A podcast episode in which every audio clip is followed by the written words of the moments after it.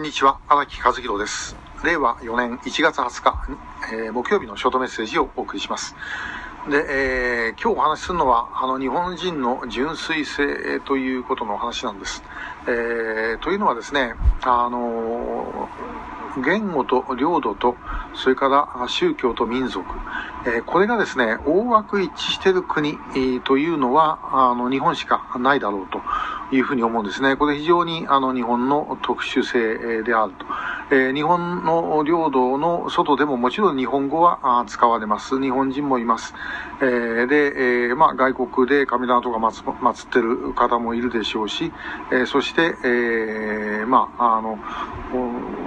日本に、もちろんあの外国からやってきて日本人になられる方もあります。えー、様々例外はあるんですけども、大枠で言うと、日本語を使っている地域というのは基本的には日本の領土の中ですね。それから、えー、神道も基本的には日本の領土の中の宗教、まあこう、神道自体を厳密な意味で宗教と言えるかどうかという問題もちょっとあるんですけども、まあそういうことになります。これあの、台湾、朝鮮が戦争負けて、えー、日本の領土で亡くなるときに、あの、地元の神社では、あ行進式って言いましたかね、えー、神様をお返しするという、そういう儀式をやってます。これは、あの、普遍的な宗教であればこんなことありえないですよね。神様が帰っちゃうってことはないんで、えー、それはやはりそういうものだったんだろうということです。で、えー、あと、まあ、あの、この民族的にも、基本的にその日本人というのはやはり、えー、他のところで例えば中国の朝鮮族みたいにあのまとまっているということではないですね。えー、まあ強いて言うならばあの中中南米への移民ということはありますけども、まあ、これはごく例外的でもあります。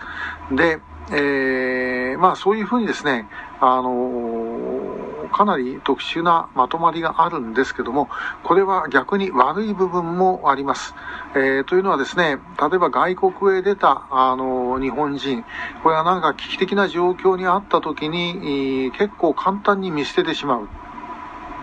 あの、門田隆翔さんの日本はるかなりの中にも出てきますが、外国で戦乱にあった日本人に対しては、えー、やっぱり日本国政府というのは極めて冷たいですね。日本国政府が冷たいということは、要は日本人全体が冷たいと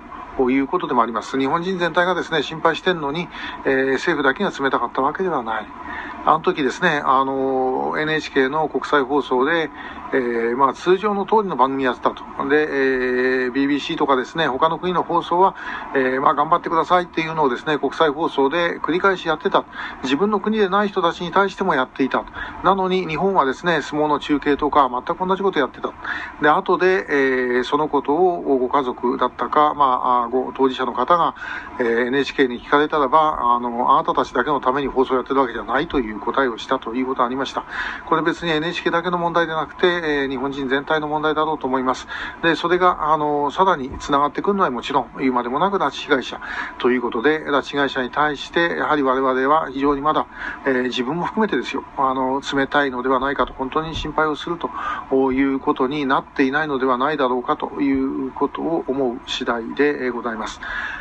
で、えー、一方で、その、日本人の民族性の純粋さみたいなものをですね、強調する方もたくさんおられるんですけども、まあ、もともと日本人も、あっちからこっちから入ってきた民族です。で、えー、まあ、今でも日本人になっている方たくさんおられるわけですけども、まあ、そこにですね、帰化の仕方の問題とかいろいろあるかもしれません。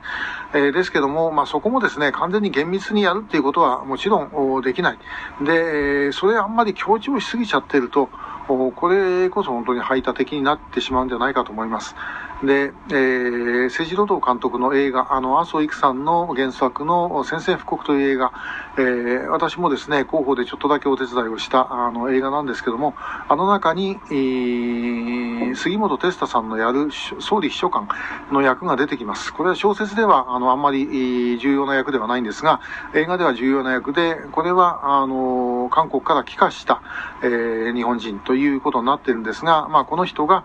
まあ、ともかく一番国のことを考えたと。で、えー、夏柳勇さんがですね、あの内閣情報室長の役で、えー、一番ラストのシーンで、もうあの自分が引き下がろうかと思ったその杉本哲太の寺崎秘書官でしたかね、え、に対して、え、この国にはあの国家とかそういうことを考える、え、人間が、あの、足りないんだと。だからお前みたいな人間が大事なんだというふうに言って映画終わるんですね。え、これは瀬地さんが あのソ連、あるいはアメリカなどで、えー、勉強したり、あるいは映画作ったりしていたということが、あの、あったんだろうと思います。で、えー我々はやはりそういう純粋性というものを考えるんであれば逆にそこが、広がっていくというもっとですねあの幅の広い見方もできてもいいんではないかというふうに思います。で、まあ、ただし、あの、前にも一回言いましたけど、多文化共生っていうのは、私はこれも非常にですね、あの、別途の意図があってやってる人間が、あの、バックに控えてるというふうに思っていますので、えー、決して賛成はできません。えー、言葉はいいですけどね。えー、ですけども、あの、改めて、えー、やはり、日本のその柔軟さや何かというものも目を向けていいのではないだろうかというふうに思います。えー、今日はまあそういう意味で日本ってどういう国かということについての、まあ、私の考え方のごく一部をお話をいたしました、えー、今日もありがとうございました。